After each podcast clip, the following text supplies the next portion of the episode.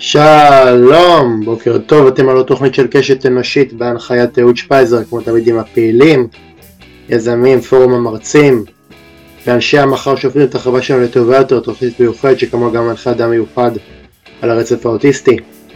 לפני שאני אפתח את הנושא שעליו אני ארצה לדבר, אני רוצה להזכיר לכם כמה מאזינים יקר את הבקשה שלי לשתף את התוכנית ברשתות החברתיות, כדי שהתוכנית תמשיך לצבור קהל מאזינים נוסף. בואו נתחיל. הציבור החילוני חי מזה שנים בתודעה של רוב שלא מודע לעובדת היותו מחנה. להבדיל ממחנה מגובש ומלוכד בעל זיקה למסורת ולחוקי הדת, אה, וככה מבלי להיאבק או להתעקש על העקרונות המנחים שלו, מצא עצמו הציבור החילוני כסקטור שפעם אחר פעם נאלץ להתפשר על עקרונות שהן ציפור הנפש שלו. עד שהחלה הרפורמה המשפטית של השר לוין וגרוע מכל הבוקר של השביעי באוקטובר אה, שפקחו את עיניו למציאות שבה שיקולים ביטחוניים וכלכליים מוכרעים אה, לפי גחמותיו של הסקטוריאליות של הציבור הדתי. האם ניתן להשתחרר מהתפיסה התבוסתנית אה, שבה שבוי ציבור שלם והאם ניתן או במקרה של הציבור הדתי לקדם כוח פוליטי שיהיה מוכן לשכב על הגדר בשביל אה, להילחם על עקרונות החילון והליברליות של מדינת ישראל. כדי לנסות להרכיב את דמותה של הזהות החילונית אני גאה להציג את האורח שלי להפעם. הוא חבר צוות היגוי וראש הוועדה האסטרטגית של עמותת הפורום החילוני.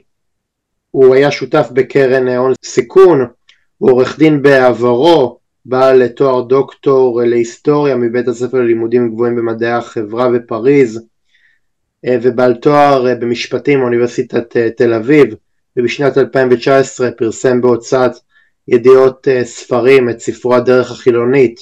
בספר מתוארת ההדתה בישראל כתהליך מאורגן ומתוכנן ומסביר כיצד לדעתו צריכה החברה החילונ... החילונית לעמוד מולו.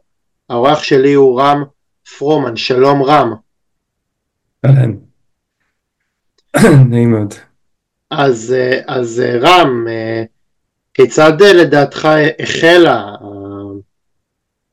התהליך שבו מדינת ישראל נמצאת במעבר שלה למדינה שיש בה תהליך זוחל של הדתה? כן, אז יש, טוב, זה תהליך היסטורי ארוך ויש בו הרבה תחנות. אנחנו ניגע אולי רק בכמה מאוד עיקריות. אה, הדבר הראשון שצריך להבין זה שאומנם המדינה הזאת הוקמה על ידי רוב חילוני מוצק ואפילו על ידי מנהיגים שהיו אה, מאוד חילוניים בזהות שלהם, אבל אה, קרו פה שני דברים. דבר ראשון, מראש אחרי מאבק מסוים שהיה ביישוב היהודי, ביישוב העברי, בעצם גברה הגישה שמי שסימן אותה יותר מכולם הוא אחד העם, שבה את הלאומיות החילונית הישראלית צריך להשתית בצורה עמוקה על התרבות היהודית, למרות שזאת תרבות שהייתה במפורש דתית. היו אחרים שחשבו אחרת, שחשבו שצריך לעשות ניתוק מוחלט בין הדת היהודית לבין הלאומיות שאנחנו בונים פה. אבל הרוב בסופו של דבר הכריע בעד לאומיות ש, ש, שכבר טומנת את, את הזרעים הדתיים בתוכה. אה, לצידה היו אה, אה, שני ציבורים, דתי וחרדי, שבאמת אנשים כמו בן גוריון האמינו שדינם להיעלם מהעולם בקרוב. הם האמינו שהחילוניות תנצח ולכן לא נורא אם ניתן להם את כל הדרישות הקטנות שלהם כי זה בסופו של דבר במילא תוך עשרים שנה הם לא יהיו, ולכן נתנו להם חינוך נפרד, נתנו להם כל מיני פטורים וכל מיני זכויות יתר וכן הלאה. התוצאה של זה הייתה ש... אה, והדבר השלישי שהם עשו, החטא השלישי, הוא שהם בעצם כל כך היו בטוחים בחוזק של הרוב החילוני ובעובדה שהחילוניות תנצח, שהם לא טרחו אה, לייצר איזה שהם גבולות שיגנו על החילוניות של, של הציבור החילוני ועל החילוניות של המדינה. השילוב של כל הדברים האלה גרם לזה שבעוד הציבור החילוני לאט לאט הולך ונקרא לזה נחלש באידיאולוגיה שלו, הציבור הדתי והחרדי בצורה אחרת, מאוד התחזקו, כי היה להם את כל המסגרות, את כל התנאים, את כל האפשרות כדי לגדול ולהתעצם וללמוד לחיות כמגזרים, ללמוד לנצל כוח פוליטי מגזרי, ואז אנחנו מגיעים למצב שהם הרבה יותר חזקים, הם, הם חזקים ממה שהם היו, הם יודעים להפעיל מצוין את הכוח שלהם, ומצד שני, הציבור החילוני שרגיל שהכל מובן מאליו, אין לו שום מנגנונים שבאמצעותם הוא יכול להגן על עצמו. וזה בעצם ההתנגשות הגדולה. אבל uh, הייתה פה גם uh, תפיסה וראיית עולם uh, לטווח, uh, לטווח uh, קצר, זאת אומרת, uh, כי, כי כשאני מסתכל על, uh, על בן גוריון, uh, אני באיזשהו מקום uh, קצת, uh, קצת תמה, כי באיזשהו מקום uh, הציבור החרדי uh, לא רק הציבור החרדי, אלא כל אה, מגזר וסקטור אה, דתי תומך ב... בעקרונות של הרביית הילודה. בן גוריון לא ראה את זה קורה, שבשלב מסוים הציבור הדתי מנצל איזושהי חוזקות מסוימות שיש לו ובאיזשהו מקום החוזקות האלה מתורגמות לכוח פוליטי אה, חזק ועם הזמן, כפי שאנחנו רואים את זה גם עכשיו, אה, כוח פוליטי אה, סחטני שלמעשה מנתב את כל המאמץ הלאומי בסופו של דבר לכיס הפרטי שלו? אז התשובה היא שקודם כל בואו נדייק היסטורית, התזוזה לכיוון של ילודה חסרת גבולות נקרא לה, היא לא בהכרח, זאת אומרת היא קרתה אחרי תקופת בן גוריון. למעשה אה, אתה מסתכל על המשפחה החרדית או הדתית הממוצעת בשנות ה-40 או 50, היא לא גדולה יותר מהחילונית, זה קרה אחרי זה כשבעצם התחילו לאפשר להם את זה. אבל אה, אם אתה שואל אותי אז אתה יכול להגיד שבן גוריון היה קצר רואי, או שפשוט התפיסה אה, ארוכת הטווח שלו הייתה פשוט שגויה. הוא היה שרוי במה שהיום קוראים תזת החילוניות, שבאמת, אה, שבאמת הוא באמת תזת החילון, הוא האמין בכל נימי נפשו שהחילוניות תנצח, שהדת זה סיפור של העבר, שאנחנו רואים רק את השיירים שלו. הוא לא דמיין שהדת יכולה לחזור לעצמה, הוא חושב שהדת כבר חוסלה על ידי הנאורות. הוא לא האמין שהדת היהודית יכולה לפרוח אחרי שאלוהים נטש את אה, בניה אה, אה, בשואה. אפשר לקרוא לזה קוצר רועי, אפשר לראות לזה ש... שהוא היה שבוי באיזה קונספציה. רם, בעוד 30 שנה הערכות מדברות על כך שהחילונים יהיו מיעוט שחי בתוך מרחב דתי. כיצד לדעתך יש להיערך לקראת תסריט כזה כדי שהציבור החילוני לא יאבד את אורחות חייו כאן בארץ? א', בעיניי, לתפיסתי, כבר היום הציבור החילוני הוא מיעוט, והוא מיעוט מאחר ואני את הציבור המסורתי כבר אה, לא סופר כחלק מהציבור החילוני, כי בסך הכל אנחנו רואים בשנים האחרונות קואליציה שנוצרה בין הציבור המסורתי למסור, לקיבוץ הדתי, לציבור הדתי לציבור החרדי, זאת בעצם הקואליציה שמוביל נתניהו, שבה המסורתיים לקחו הכרעה מסוימת, יכול להיות שהם יכולים לשנות את דעתם, אבל נכון לעכשיו הם לקחו הכרעה שהם עדיפים להיות עם, בצד של הדתיים והחרדים מאשר בצד של החילונים. לכן שאני, אני חושב שהמצב הוא לא מה, אנחנו לא צריכים לדאוג ממה יהיה עוד 30 שנה, אלא אנחנו צריכים לדאוג ממה קורה עכשיו, ומה קורה בשנה הבאה.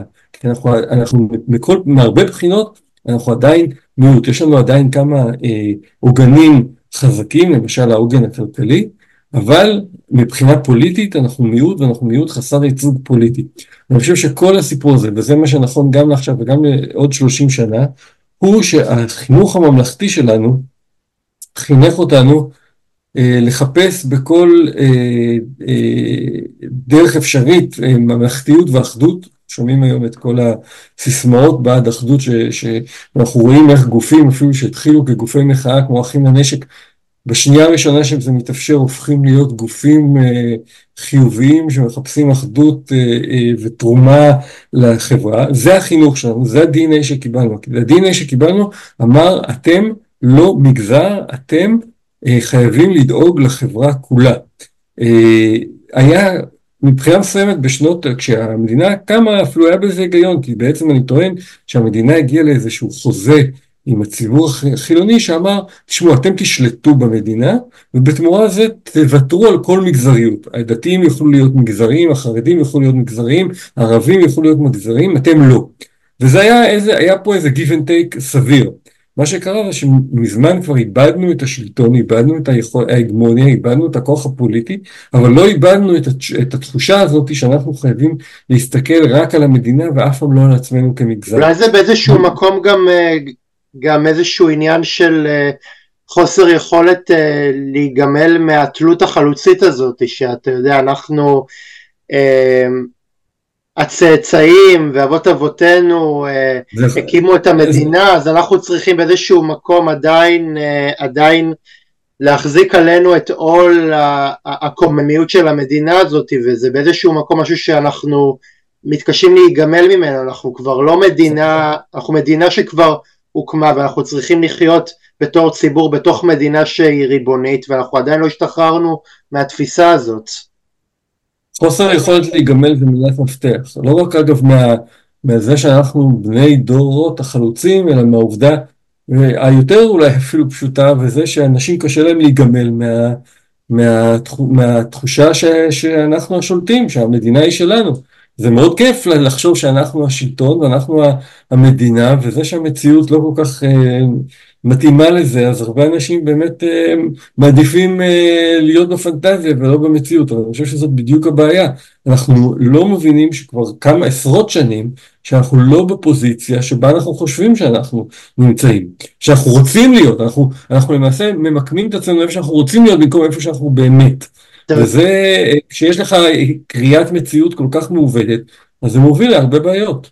אתה יודע, אני, אני, אני די תמה על המונח הזה שהוא אה, מונח שהוא כבר נהיה בונטון של השיח שלנו, שזה נקרא אני, אה, אני, אני מסורתי, אני לא, אני לא דתי, אני לא חרדי, אני מסורתי, ואני, ואני רוצה דווקא להאיר איזשהו זרקור, גם בתוך הציבור המסורתי יש תהליך אה, שהוא אומנם הדרגתי, אבל כבר אי אפשר להיות אה, אדיש כלפיו, שזה תהליך של, אה, של, של הקצנת אה, זהות והליכה לכיוון מאוד מאוד מאוד דתי, זאת אומרת אפילו, ב, אפילו בשיחה, אני יודע, על פולחנים דתיים, עכשיו מה לבן אדם מסורתי עם, עם תחבורה ציבורית בשבת, הרי הוא, הרי הוא יכול בכיף שלו לקחת את האוטו ולנסוע, והוא אוטומטית אומר לא כי זה יפגע בזהות היהודית. עכשיו מה לתחבורה ציבורית בשבת?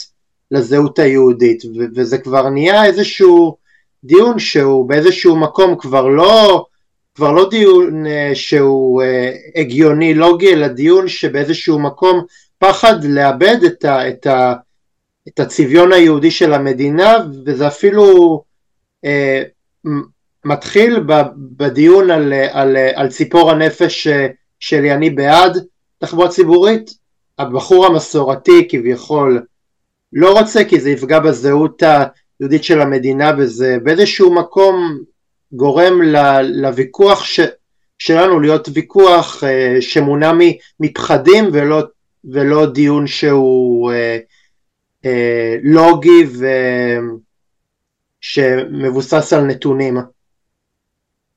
אז אה, פה זה קצת, אני רואה את הדברים בצורה קצת אחרת, קצת יותר מורכבת. תראה, קודם כל התחלתי וכבר אמרתי שאחת.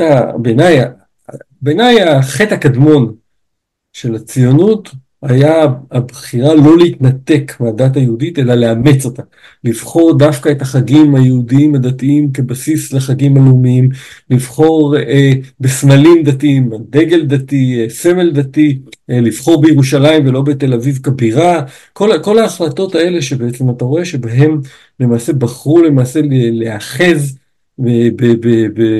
באיזשהו בסיס דתי, ואגב אם אתה קורא את מדינת היהודים של הרצל אתה רואה ששם שם באמת יש חזון חילוני והוא שונה ב-180 מעלות ממה שקרה בפועל. עכשיו, מה שקורה זה שברגע שאתה אה, נכשלת בעיצוב אה, אה, זהות לאומית ישראלית, מה שהיה פעם עברית, כן, זה התחיל עברית ואז אפשר להפוך את זה לישראלי ברגע שקמה מדינת ישראל, אלא אתה עדיין נשען על הקונספט של אני צריך פה זהות יהודית, מדינה יהודית, וכן, על היהדות היא קודם כל ולפני הכל דת. ולכן ברגע שאתה הכנסת את עצמך לבור הזה של מדינה יהודית, אתה הכנסת את עצמך לכל הבעייתיות הזאת של מה זה אומר מדינה יהודית ומה המשקל של דת, של הדת במדינה שמוגדרת על פי דתה, כלומר יהדותה. ולכן אני חושב שהבעיה היא קודם כל, עוד לפני שאנחנו מגיעים לציבור המסורתי בכלל, אנחנו נמצאים פה באיזה מין, באיזה מין קונפליקט אינהרנטי שנובע מאותו חטא קדמון והוא משליך על כל דבר שקורה. עכשיו, לתוך זה אנחנו זורקים את הציבור המסורתי, שהוא ברובו ציבור ממוצע מזרחי, שלמעשה בניגוד לציבור האשכנזי, שלמעשה החילוניות, סליחה, הציונות הייתה אצלו הרבה פעמים אקט חילוני אנטי דתי, למעשה הציבור המסורתי מגיע לפה כשרובו לא עבר חילון עוד קודם, ושבו, שאצלו הציונות הייתה כרוכה בדת מראש, כלומר לא היה את הנתק הזה, כי אתה יודע, באירופה מה שקרה זה שהרבנים יצאו כנגד הציונות. ולכן אתה מבחינה מסוימת ההגדרה שלך כציוני הייתה מבחינה מסוימת בדרך כלל גם הגדרה שלי אני, אני, אני ציוני גם כי אני אה, חילוני אנטי דתי אפילו. אה, בניגוד לעדות למזרח שם אה, אה, בדרך כלל אה, יש חיבור בין הרבנים המקומיים לבין הציונות והציונות נתפסת כמשהו שהוא המשך של הדת ולא התנגדות אליה. עכשיו, הם מגיעים הנה, הם עוברים חילון חלקם פה בארץ, חלקי או שלם, ובאיזה שלב כשהם מפתחים את הזהות המזרחית שלהם, אז הם תופסים את החילון שהם אה, קיבלו בארץ כ, כחלק מה, מאותו כפייה שהפילה עליהם אה, ישראל של מפא"י, זאת אומרת זה, זה הולך ביחד עם DDT ו, וכל מה שקשור, ולכן הם רואים בחיבור אל הדת גם איזשהו ביטוי לא רק של הלאומיות שלהם, אלא גם של המגזריות שלהם ושל ההתחברות שלהם. שוב, אני כמובן מדבר בהכללה, כמובן שיש מזרחים רבים שעברו חילון ומרוצים ממנו והם חילונים וכן הלאה, ויש הרבה חילונים, יש הרבה מזרחים שבאמת הדת נתפסת אצלם כמשהו שהוא יותר אותנטי, שלכאורה ניסו לתלוש מהם. כאן. עכשיו, כשאתה משלב את כל הדברים האלה, אתה מקבל מצב שבו אה, אה, כשמגיע מישהו שמצד אחד הדת היא סמל אה, למסורת שלו, לייחוד הזהותי שלו, ומצד שני הדת היא הבסיס ללאומיות שלו, ואין לו את הקונפליקט שבה הישראלי בדרך כלל ממוצע אשכנזי חילוני מרגיש שהוא כל הזמן באיזה מין קונפליקט בין אני כן רוצה להרגיש שאני חלק מהלאום פה ומצד שני אני לא רוצה שזה יהיה מושתת על הדת. למסורתי אין את, ה, אה, אה, אין את הקונפליקט הזה ולכן אתה רואה בצורה מאוד ברורה איך יש חיבור מאוד אינהרנטי בין הלאומיות לבין הדתיות ומכאן זה מאוד מהיר להגיד שאם אני רוצה מדינה יהודית כאן אני רוצה מדינה שיש בה סממנים דתיים חזקים, אפילו למשל אם זה פוגע בי בנושא של תחבורה ציבורית בשבת. אז אה, רם, בוא, בוא נדבר רגע על, אה, על חילוניות אה, שבאיזשהו מקום היא תופסת זהות שהיא קצת יותר סקטוריאלית. כיצד החילוניות המודרנית צריכה להגדיר את עצמה בתור תנועה פוליטית? אני לא יודע מה זה אומר החילוניות המודרנית, בוא נדבר על החילוניות הישראלית, בוא נדבר חילוניות, על חילוניות, אתה יודע מה כן, חילוניות אה, ישראלית שבאיזשהו מקום אה, היא, היא יותר חושפת שיניים, היא יותר אגרסיבית ב, בדרישות שלה ו, ואתה יודע מה, בעצם, בעצם אני, אני חייב להגיד לך אה, אה, ב, בעוד, אה, בעוד כשחיינו בעולם שכולו טוב אז הרבה מאוד uh, חילונים uh, מאוד מאוד מאוד uh, התרעמו נגד ההפיכה המשפטית uh, של השר uh, יריב לוין ולמעשה באיזשהו מקום uh, העלו, את ה, את ה, העלו על נס את זה שהחקיקה הזאת היא למעשה היא חקיקה שלמעשה תכפה על ציבור מאוד מאוד מאוד גדול אורח חיים דתי ובאמת רציתי לשאול אם אנחנו לרגע מסתכלים על המחאה הזאת שפרצה נוכח הצעדים והמהלכים שניסה לקדם השר לוין, איך אתה רואה בזה המשך לפעולות הבאות שהציבור החילוני צריך לנקוט בהם? כן, אז קודם כל זאת הייתה התחלה מאוד uh, טובה, אבל uh, לא מספקת, ואני אסביר. אני שוב חוזר ואני חושב שהחילונים צריכים להכיר בעובדה שא' החילוניות שלהם היא כבר לא מובנת מאליה. היכולת להיות חילוני במדינת ישראל היא לא משהו שהוא היום מובן מאליו, לדעתי, עוד פעם, לדעתי אף פעם, תמיד היו איתו בעיות, אבל איכשהו הצליחו להסתיר את זה, אבל היום זה ממש, אתה צריך, זה משהו שצריך להילחם אה, בשבילו, כלומר זה משהו שאתה צריך לייצר כוח פוליטי כדי לשמור עליו. וזה נקודה, נקודה ארכימדית, אה, והשאלה היא האם יצליחו בזה, זאת אומרת, האם נצליח להגיע למצב שבו אנחנו מייצרים אה, הנהגה פוליטית ש, שאומרת אנחנו באים לייצג את, כמו שש"ס הולכת לייצג את המגזר שלה, אנחנו באים לייצג את המגזר שלנו, ויש לנו דרישות כי אנחנו רוצים להבטיח שחילונים יוכלו לחיות במדינת ישראל בלי קשר לשאלה כמה דתית היא הולכת להיות. את, את המהלך הזה עוד לא הצלחנו לעבור. זאת אומרת, אני חושב שהיום רוב החילונים במדינת ישראל לא מסוגלים להכיר בעובדה אה, אה, שהחילוניות שלהם היא משהו שהם חייבים אה, להפעיל כוח פוליטי כדי לשמור עליו. חשוב גם להגיד, חלק גדול ממה שאנחנו קוראים היום חילונים הם לא באמת חילונים והם עדיין מגדירים את עצמם כחילונים אבל יכול להיות שהם בכלל יותר נכון להגדיר אותם כמסורתיים כי אין להם בעיה עם הכפייה הדתית והדתה שקורית. אבל בואו ניקח את הציבור החילוני שכן מוטרד מהדברים האלה וכן רוצה להיות חילוני הוא חייב להבין שהוא חייב להילחם. עכשיו, המחאה הזאת היא, למעשה 99% מהמוחים שם היו חילונים. היה קבוצות קטנות של דתיים, אבל זה היה ממש בשוליים ובאופן מאוד מאוד מאוד זניח. אלא מה? וזה, וזה נתן איזשהו פוטנציאל תקווה שהנה המגזר החילוני מתארגן, מתאחד ומייצר כוח פוליטי. אלא שהיו שם כמה בעיות. דבר ראשון, אה, כבר ה... אה, הנושא שעליו יצאו למחות הוא נושא ממלכתי מסוים. זאת אומרת, הרעיון שישראל צריכה להישאר דמוקרטיה ולא דיקטטורה, הוא רעיון שהוא לא מגזרי, הוא ממלכתי. ואני חושב שראשי המחאה גם אה, טיפחו את, את המחשבה הזאת שמדובר במחאה של כולם, למרות שהיא לא הייתה של כולם. אני תמיד הייתי, הייתי עומד בקפלן הייתי שומע שה, שהדוברים אה, מדברים על כמה כולנו פה ביחד, אה, אה, והייתי מסתכל סביב, סביבי והייתי רואה בעיקר ב-99% רק אנשים מה, מהמגזר שלי.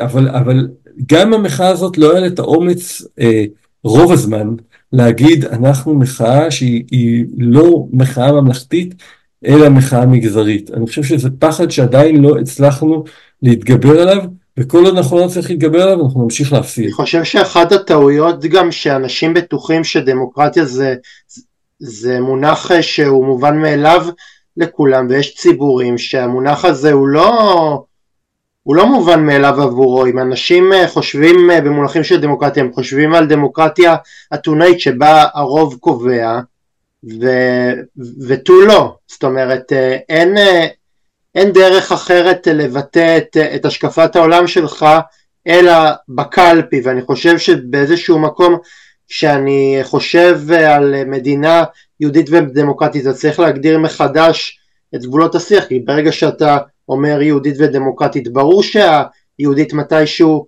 תבלע את הדמוקרטית בתוכה אני חושב שהביטוי הזה יהודית ודמוקרטית הוא ביטוי אסוני, הוא ביטוי מסוכן, הוא ביטוי שטומן בחובו קונפליקט שמתישהו יתפוצץ, אם הוא לא יתפוצץ כבר. אה, אני חושב שאנחנו צריכים להיות מדינה דמוקרטית, נקודה. אני חושב שצריך להבין אבל שמה אה, אה, שאנחנו בעצם נלחמים עליו זה פחות הדמוקרטיה ויותר הדמוקרטיה הליברלית. כי דמוקרטיה זה בסופו של דבר שיטת ממשל. דמוקרטיה ליברלית זה אורח, זה, זה מעין, נקרא לזה אורח חיים, תפיסת עולם פילוסופית וכן הלאה, שבה אין רק כמובן את שלטון הרוב, אלא גם זכויות של המיעוט וזכויות אדם וכל הדברים האלה. עכשיו דמוקרטיה ליברלית זה אה, היה נראה עד לפני כמה עשרות שנים שזה המשטר המנצח, שיטת המשטר המנצחת, בעיקר אחרי מלחמת העולם השנייה, אנחנו רואים שביותר ויותר מקומות קשה לשמור על הליברליות של הדמוקרטיה. כי קשה לדמוקרטיה הליברלית להתמודד מול כל מיני גופים שמנסים לאכול אותה מבפנים, ומבחינה זאת אנחנו רואים פה משהו שהוא מאוד דומה למה שרואים במקומות אחרים, עם ההבדל המרכזי שפה הדת היהודית, ופה יותר גרוע מהדת היהודית, הערבוב הזה בין אה, אה, דת ללאום אה, תחת היהדות, היא זאתי שמייצרת את הסיפור הייחודי לכאן וגורמת לזה שאנחנו מאוימים לא רק כי אנחנו, כי הליברליות של המדינה מאוימת, אלא גם כי החילוניות שלנו מאוימת. רם, בוא, בוא נשאר עוד קצת עם המחאה. לפני השביעי באוקטובר מלא ישראלים תבעו מהמדינה לנסח חוזה חדש בינה ובין הציבור. אה, האם אתה אה, חושב אה, שחוקה בהכרח תסדיר את תחומי הפרדת הדת מהמדינה? התשובה הקצרה היא לא, ואני אסביר למה. יש סיבה למה לא הייתה חוקה עד עכשיו, ולמה למעשה לא הייתה הפרדת דת ומדינה גם בתקופה שבה החילונים היו רוב מכריע ועם שלטון מוחלט במדינה. והסיבות הן אחת, שכמו שאמרתי, למעשה כדי להפריד במדינת ישראל דת ממדינה, אתה חייב להפריד את היהדות מהמדינה. אתה לא יכול uh, להיות מצד אחד מדינה יהודית ומצד שני מדינה שבה הדת מופרדת מהמדינה, כי ברגע שכמו שאמרתי שהכנסת את היהדות למדינה, אז הכנסת גם דת בלתי אין, אי אפשר לחשוב על מדינה יהודית ולהגדיר מדינה יהודית בלי להסתבך עם נושא הדת. אין מה לעשות, היהדות היא קודם כל דת, כל היתר הוא רק נגזרות של הדת הזאת. ולכן, אה, אז זו הסיבה הראשונה שבה אני מאוד אה, אה, פסימי לגבי השאלה של חוקה. הדבר השני זה שחוקה דורשת הסכמה רחבה. והיום הסכמה רחבה אנחנו נקבל רק על דברים כל כך חלביים שלא באמת יפתרו את הבעיה. אין לנו הסכמה רחבה על רוב הדברים שמספרים לנו, מנישואים וגירושים אה, וקבורה, דרך תחבורה ציבורית ועד אה, פתיחת אה, מרכולים בשבת ועד כל דבר שאתה רק רוצה לחשוב עליו. אומר, אז אתה אומר שלמעשה, שלמעשה בשביל אה, להגדיר את מדינת ישראל כמדינה אה, חילונית, אתה למעשה אומר שצריך לקרות גט כריתות אה, מאוד מאוד מאוד אמיץ וחד משמעי בין ה... בין ההגדרה של ישראל אה, כמדינה יהודית שכן יהיה בה אה, ציבור אה, יהודי אבל באיזשהו מקום אה, ההגדרות לא יהיו תחומות אה, בנושא הדת. זה יכולה להיות מדינת, זה יכולה להיות אה, מבחינה מסוימת כפשרה מדינת יהודים אבל לא מדינה יהודית. כלומר, כן. מדינה שיהיו בה, שיהיו בה יהודים, אבל היא לא יכולה להיות מדינה אה, יהודית. אבל רגע, אני רוצה להגיד שאני לא חושב שזה אפשרי. אני חושב שהרעיון הזה של לוותר על היהדות של המדינה ולהתנתק ממנה הוא בלתי אפשרי בגלל שיש לך, כמו שאמרתי, קואליציה ענקית של דתיים, חרדים ומסורתיים שלא מוכנים לזה בשום פנים ואופן. לא מוכנים לזה בשום פנים ואופן, ולכן עצם ה... אין לנו בכלל אה, מה לנסות לחשוב בכיוון הזה, כי אנחנו מיעוט, ועוד פעם, זה מחשבה של רוב חושב, רוב שחזק יכול להגיד, אוקיי, בוא נשנה את הצביון של המדינה.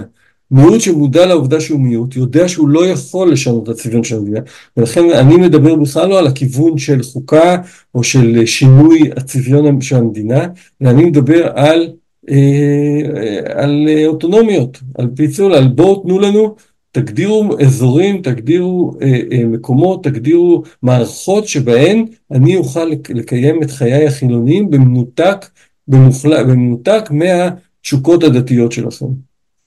כי אני לא מאמין שאנחנו יכולים כבר להפוך את ישראל, לפחות אם לא יהיה איזה מין שינוי טקטוני, בעתיד הקרוב אנחנו לא יכולים להפוך את ישראל למדינה שהיא לא מדינה יהודית דתית. רם, מהו חלקו של הציבור החילוני במאבק על צביון המדינה ובניסיון של הפוליטיקאים החרד... הדתיים להטמיע בתוך מערכת החינוך מסרים של הדתה ולמנוע מהציבור תחבורה ציבורית בשבת? אז אני עוד פעם אומר, העמדה שלי היא שהתפקיד שלנו זה להגיד חבר'ה, תנו לנו את האוטונומיה שלנו. בדיוק כמו שהדתיים ידעו יפה מאוד ללכת לבן גוריון ולהגיד לו תן לנו את האוטונומיה שלנו, אנחנו צריכים, זה בדיוק מה שאנחנו צריכים היום ללכת ולדרוש. לא שינוי צביון של המדינה, אלא האוטונומיה שלנו. בואו נגדיר ערים שיהיו חילוניות, בערים האלה תהיה, אה, אה, לא יהיה שום מגבלות, לא של כשרות, לא של שבת, לא של כלום. בואו תגדירו מערכות חינוך חילוניות, לא מערכת חינוך ממלכתית שבעצם אין לה שום הגדרה, אלא מערכת חינוך חילונית שבה בהגדרה אף סוכן דת ואף פוליטיקאי דתי לא יוכל להתערב במערכת, בדיוק כמו שגם כששולמית אלוני או יוסי שריד היו שרי החינוך, הם לא יכלו להתערב במערכת הדתית כי יש לה עצמאות מוחלטת משל עצמה, שלא לדבר על המערכת החרדית, שיש לה עצמאות מוחלטת, כן? רק לנו אין עצמאות, אנחנו צריכים מערכת חינוך עצמאית, אנחנו צריכים ערים שיוגדרו, בדיוק כמו שיש ערים דתיות ויישובים דתיים, שיהיו ערים ויישובים לא, דתיים. לא זו בלבד שיש עצמאות, אה, תראה מה קרה אה, לא מזמן עם התקרית הזאת בגימנסיה הרצליה, שזאב אה, דגני גירש סוכן דת, כן, ואני קורא כן. לאנשים עם דוכני תפילין כסוכני דת, מה, מה, מה עשו לו, איך, איך התנפלו עליו. אז זה מה שאני אומר, אני אומר, זה חלק מה, מה, מהחירויות שאין לנו, אנחנו צריכים להילחם עליהן. אבל אם היה לנו מערכת אה, חינוך חילונית, ואם היה לנו, אה, ואם היא הייתה נמצאת בעיר שבה ברור ש, שאסור לעשות פעילויות של מיסיונריות דתית, אז הכל היה נראה אחרת. אז מצידי שהחב"דניק הזה היה עומד בגבול העיר והיה מחכה שיבואו אליו אה, מחוץ לעיר, אבל בתוך העיר הוא לא, אסור היה לו להסתובב.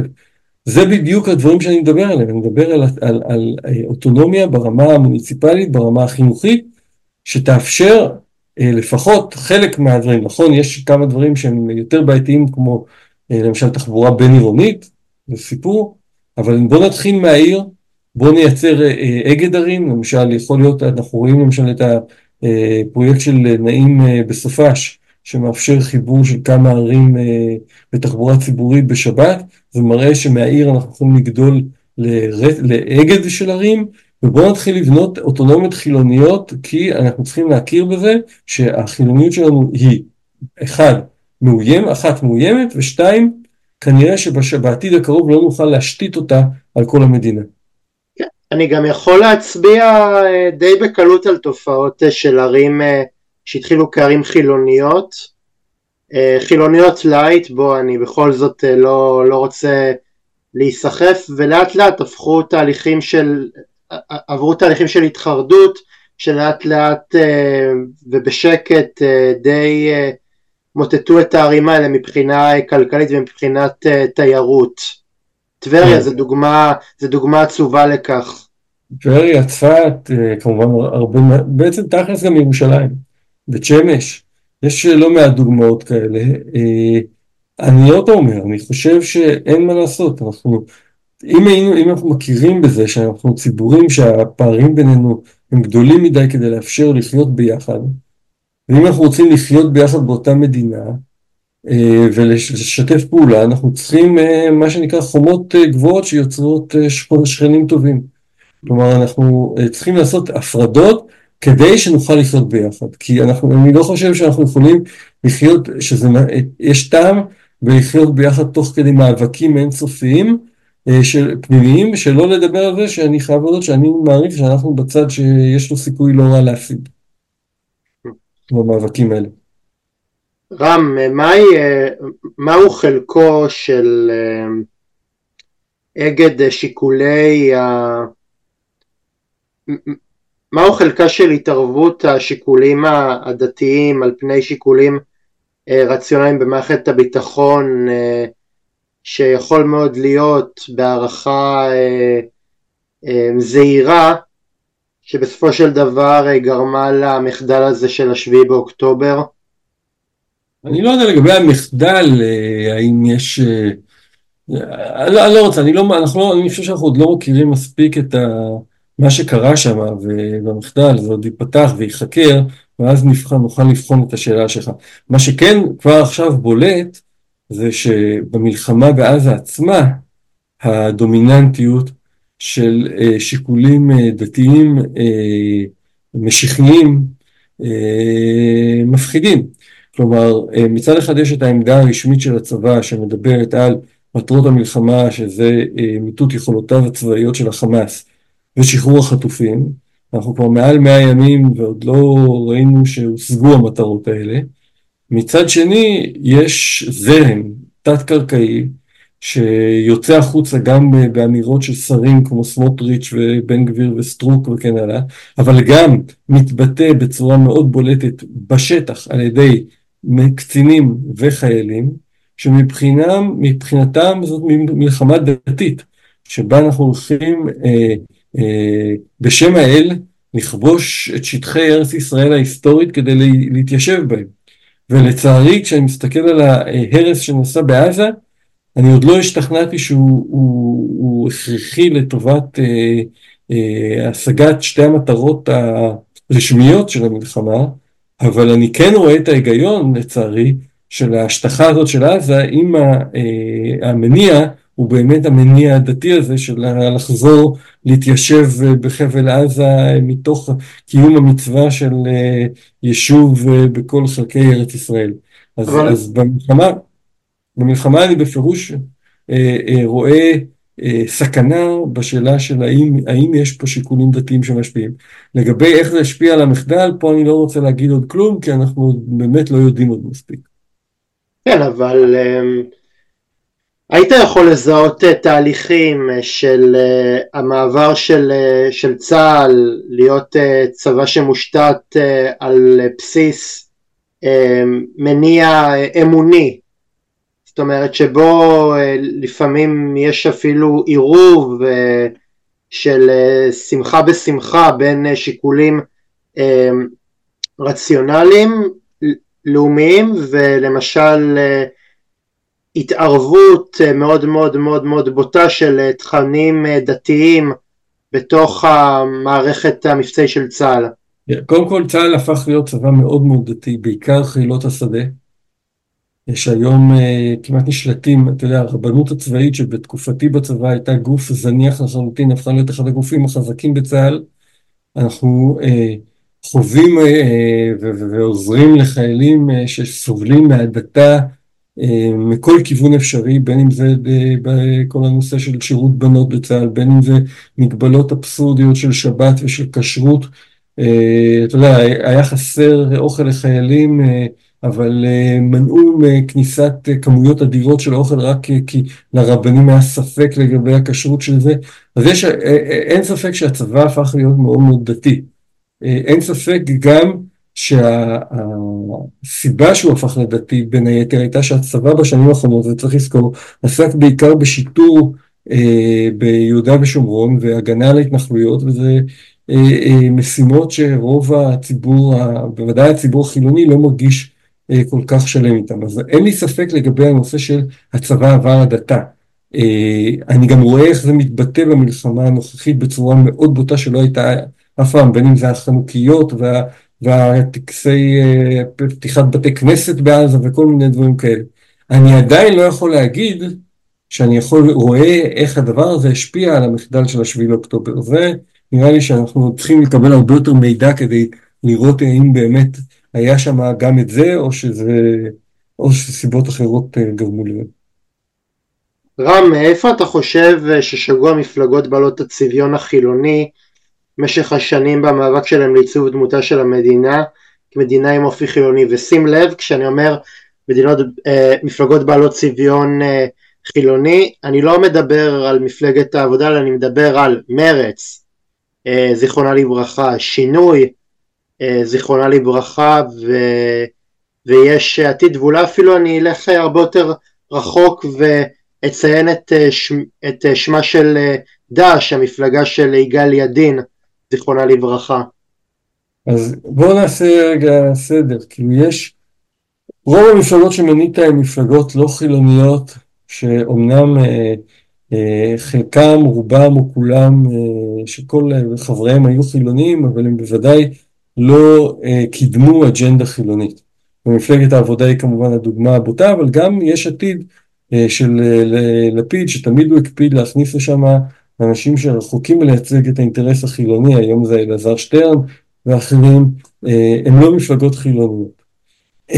מרץ היא בפירוש מפלגה חילונית, אבל מפלגה שחוץ מהחילוניות היו לה תמיד עוד שני, שתי משימות גדולות, גם הנושא המדיני וגם הנושא הכלכלי סוציאליסטי, ובמשולש הזה מרץ באופן שיטתי תמיד בחרה להקריב את החילוניות לטובת המטרות האחרות, זכורה האמירה של שולמית אלוני, האם כדי, אני לא זוכר בדיוק איך זה היה, משהו כמו כדי לעשות שלום עם הפלסטינאים אני מוכנה גם לשים שטריימל, כן? זאת אומרת, כאילו אני בעצם מוכנה להקריב את האג'נדה החילונית שלי בשביל האג'נדה המדינית.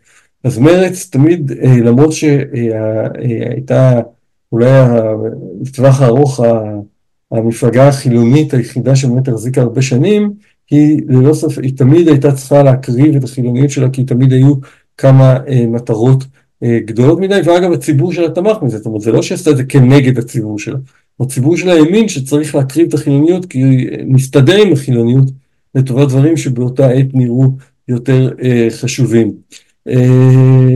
אני חושב שהבעיה הנוספת הייתה שכל השינוי למשל, ומבחינה מסוימת דש עוד היה באיזה חלקים של שינוי, אני חושב שהטעות שלהם הייתה, וזו טעות שגם מאפיינת הרבה מפלגות אחרות, זה שוב התפיסה שהן הגמוניות, התפיסה שהן בשלטון, גרמו להם במקום להתרכז בשמירה על זכויות הציבור החילוני, הם במקום זה התעסקו בתקיפת ציבורים אחרים, כמו למשל הציבור החרדי.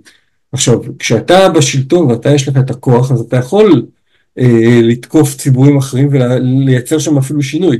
כשאתה מיעוט חסר כוח פוליטי, אז אתה צריך לדאוג לעצמך ולא לציבורים אחרים.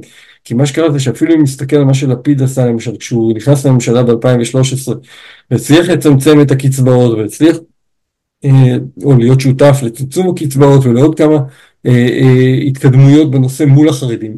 2015 זרקו אותו, נכנסו החרדים לשלטון, ותוך כמה חודשים נעלמו כל המאבקים שלו. לעומת זאת, אם הוא היה מתרכז במקום זה, לא בתקיפת החרדים, אלא בביצור הזכויות של הציבור החילוני, כבר היה הרבה יותר קשה לקחת ממנו. כי יותר קשה, יותר קל להחזיר זכות שנלקחה, מאשר אה, לקחת זכות שכבר יש. וזה, ואז אם אתה שואל אותי זאת הטעות, הטעות הייתה שהם התעסקו יותר בלתקוף ציבורים אחרים ופחות בלהגן על הזכויות של הציבור החילוני. הם לא ראו את עצמם כמייצגי ציבור. זאת אומרת, מבחינת סדר היום שלהם הם יותר ראו את הכותרת של מחר בעיתון, לא התעסקו במדיניות של הציבור ששלח אותם לשם. לא, לא, לא הייתי אומר, לא, לא, לא הנושא של מחר בעיתון, אלא הם היו, שוב, הם היו ממלכתיים, זאת אומרת, הם הסתכלו על מה נכון למדינה ולא מה צריך הציבור שלהם. כאילו כשמגיע לך גפני או, או דרעי או סמוטריץ', הם כל, קודם כל שואלים את עצמם לא רק מה המדינה צריכה, אלא גם מה הציבור שלהם צריך, הם עושים את זה בצורה אפילו מוקצנת כמובן, כן, שלא, אבל, אבל, אבל זה תמיד שם. זה תמיד הצרכים של הציבור שלהם זה לא משהו שהם מסתירים, לא משהו שמתביישים בו, אלא משהו שהם יודעים שהם נבחרו לכנסת כדי לקדם. הם נבחרו לכנסת כדי לדאוג לציבור שלהם. עכשיו, לנו אין את בכלל את הקונספט הזה של להגיד אני בוחר מישהו לכנסת כי אני רוצה שהוא ידאג לציבור שלי. אנחנו בוחרים כדי שהוא ידאג למדינה, כדי שהוא יקדם דברים אה, ממלכתיים וכן הלאה. אבל זה גם יכול להיות, אבל זה גם יכול להיות גם, גם וגם, כי במדינות מסוימות אה, לפעמים כן ולפעמים לא, לפעמים צריך גם אה, לדעת, להגיד אוקיי זה, זה חשוב לי ואני לא, לא אהיה זה שמוותר. הנה עכשיו למשל, תראה אין אף אחד שלמשל בממשלה הזאת וגם באופוזיציה, אין אף אחד שנלחם על הזכויות של, ש, שמקצצים, יש מי שנלחם על שלא יקצצו בחרדים ויש מי שנלחם שלא יקצצו בהתנחלויות, אבל אין אף אחד שנלחם ה... שלא יקצצו בהשכלה הגבוהה, שלא. יקצצו... טוב, אבל עכשיו זה גם לא ממש, זה גם לא ממש אפשרי, כי, כי אתה יודע, בידיים של מי מוחזקת ה... אבל זה היה, אבל אותו דבר היה בממשלות קודמות, אף פעם לא היה ניסיון לשאול מה הציבור שלנו צריך ואנחנו דואגים לצרכים שלו. תמיד מה המדינה צריכה, אף פעם לא מה הציבור שלך צריך. אני, אני מקווה מאוד שהפוליטיקה העתיד, העתידית שאני מייחל שתקום כאן תהיה, מדין, תהיה אה, פוליטיקה שמורכבת ממפלגות פחות פשיסטיות אלא יותר מפלגות שבאמת ובתמים אה, מחויבות לקהל הבוחרים שלהם אבל זה מה שנקרא wish, wishful thinking. וכן אני חושב וכן דרך אגב אני חושב ש, שלדבר אה, במונחים גבוהים ואלטרואיסטים של טובת העם וטובת המדינה אז uh, כן uh, נקיטה בלשון שהיא די פשיסטית. אה, תראה, ממלכתיות זה מין, נקרא לזה, אפשר לדון בפער בין ממלכתיות לפשיסטיות ומתי ממלכתיות הופכת לפשיסטיות. ממלכתיות זה איזה מין ניסיון לייצר לאומיות שלא מגיעה לידי פשיז, פשיזם, אבל הגבול הוא דק וקל מאוד לעבור אותו. רם, האם אתה חושב שהמאבק לדמותה של המדינה צריך להמתין ליום שאחרי המלחמה או שצריך להתחיל כבר עכשיו? אתמול. כבר אתמול וכבר למעשה לפני מאה ימים. אה, לא, אני חושב שאנחנו חייבים להבין שיש צד אחד שמחכה ויש צד אחד שלא מחכה. כי אנחנו רואים אה, בתקציב, אנחנו רואים בהרבה דברים אחרים איך הצד השני יודע יפה מאוד אה, בחסות המלחמה להמשיך לדאוג לצרכים שלו ולהמשיך לקדם את המדיניות שלו. וכשאנחנו גוזרים על עצמנו שאנחנו מחכים, אנחנו בעצם נותנים להם פרס, אנחנו בעצם חוזרים למצב שבו, שלפני המחאה, שבו כל המאבק היה במעמד צד אחד, כי הצד שלנו לא הופיע.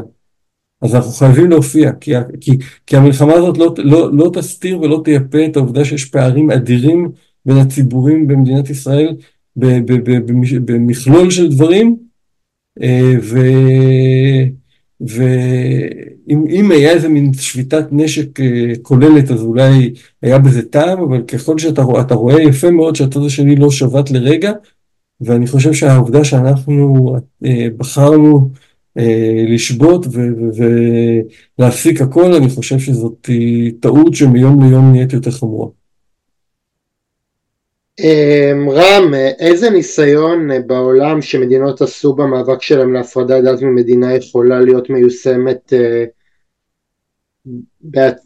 יכולה להיות מיושמת אה, כאן אה, בארץ למרות שאני מתאר לעצמי שאנחנו קרוב לשעה של שיח כבר הבנתי פחות או יותר מהי, מהו הפתרון שלך.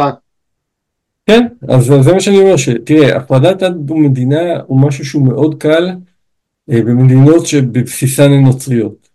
כי הנצרות אה, בתפיסת העולם שלה ידעה לעשות הפרדה בין הקדוש לסקולום, לחלק החילוני. למעשה דרשה מהמאמינים שלה לקיים את הדת בעיקר באזורים הקדושים, כלומר הכנסיות, המנזרים, חיי הנזירים וכל הדברים, חיי הכמרים. אבל מעבר לזה ידעה שיש מרחב שהדת לא נכנסת אליו. היהדות, התפיסה שלה היא שהדת היא, חייב, היא, היא בכל מקום. ולכן אני חושב שהפרדת דת ומדינה אה, זה קונספט נוצרי, וזה קונספט שלא אה, אה, יכול לעבוד במדינה יהודית. ולכן, כמו שאמרתי, אתה רוצה הפרדת דת ומדינה, אתה צריך להתפרד מהרעיון של מדינה יהודית, בתור התחלה. אני חושב שבעיקרון הזה אנחנו יותר דומים ל... למוסלמים, עם כמה שאנחנו תמיד מנסים להפריד את עצמנו מהם, אנחנו יותר דומים להם בקטע הזה שהם ניסו אה, לקיים פן ערביות שהבסיס שלה זה, זה אסלאם וזה קרס אה, מהר מאוד, אז אני חושב שב, שבקטע הזה אנחנו נורא נורא דומים להם. אני פחות מכיר את האסלאם, אבל מה שאני יודע על האסלאם זה שאין, גם בו, כמו ביהדות, אין את. המקום הזה לאפשר מרחב חילוני כמו שיש בנצרות.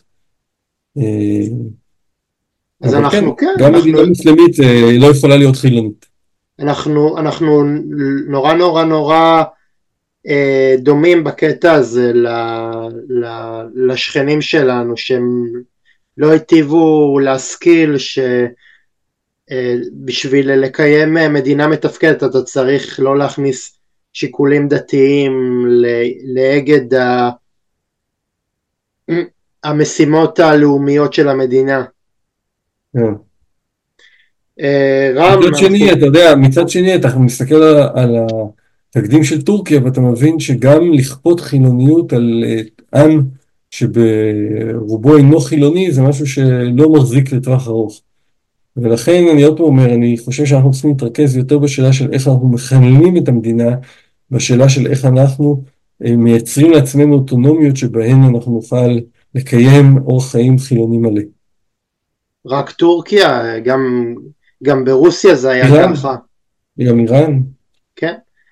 אה, לא זה טוב ולא זה טוב, אני בכלל לא חושב שצריך לכ- לכפות, אבל צריך כן אה, באיזשהו מקום לסמן אה, קו אדום, וזה אני, ובקטע הזה אני מאוד מסכים איתך שאנחנו צריכים לא לכפות, אבל כן להגיד אלה, אלה גבולות הגזרה שלנו, ולגבולות האלה אתם הציבור הדתי לא, לא תיכנסו, ואני בעד זה. נו. רם, לקראת סיום, כיצד היית רוצה שתתאפיין אה, הקהילה החילונית הישראלית?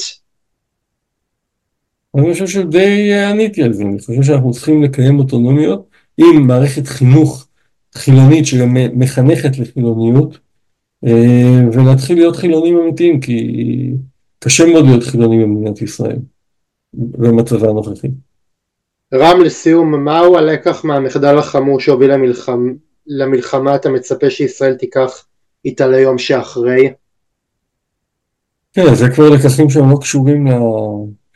לש... לשאלות החילוניות, כן? אני כן חושב ש...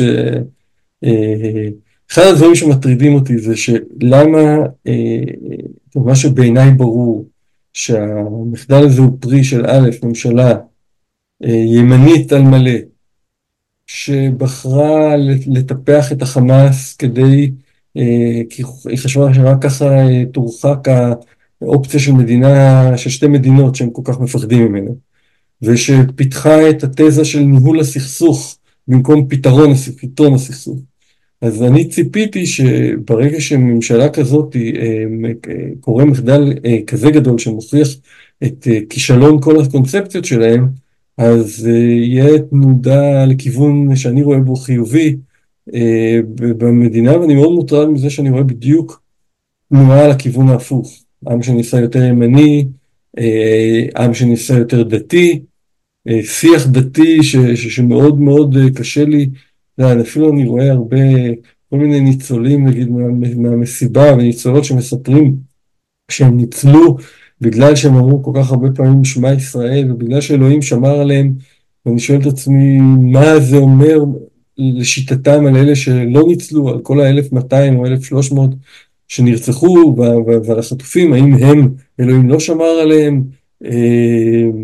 אני מרגיש שכאילו במקום שזה ייצר שיח חילוני ושהמדינה תזוז לכיוון של הבנה שצריך לפתור את הסכסוך, אני, חוש... אני, אני מאוד עצוב מהעובדה שאנחנו זזים דווקא לכיוון שמחזק את אותן מגמות שהביאו אותנו לשביא, לתפיסתי לשביעי באוקטובר.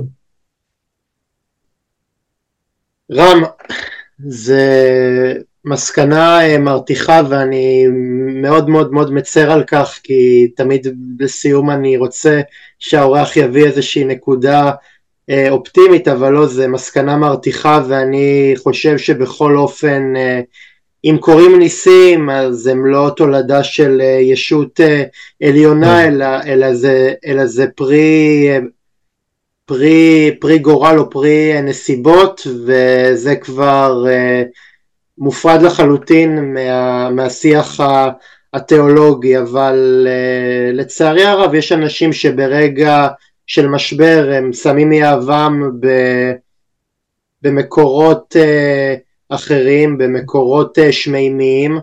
אני לא, דעתי לא נוחה מזה, אבל אני, אבל דעתי לא העניין כאן, אז רם, אני רוצה להודות.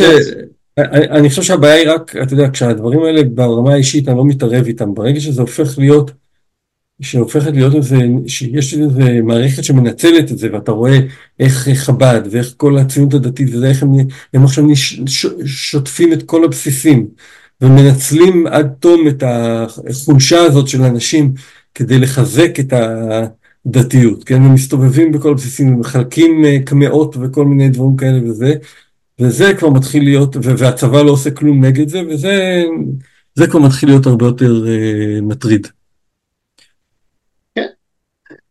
זה, זה מטריד, אבל uh, כפי שאתה uh, אומר, זה באיזשהו מקום uh,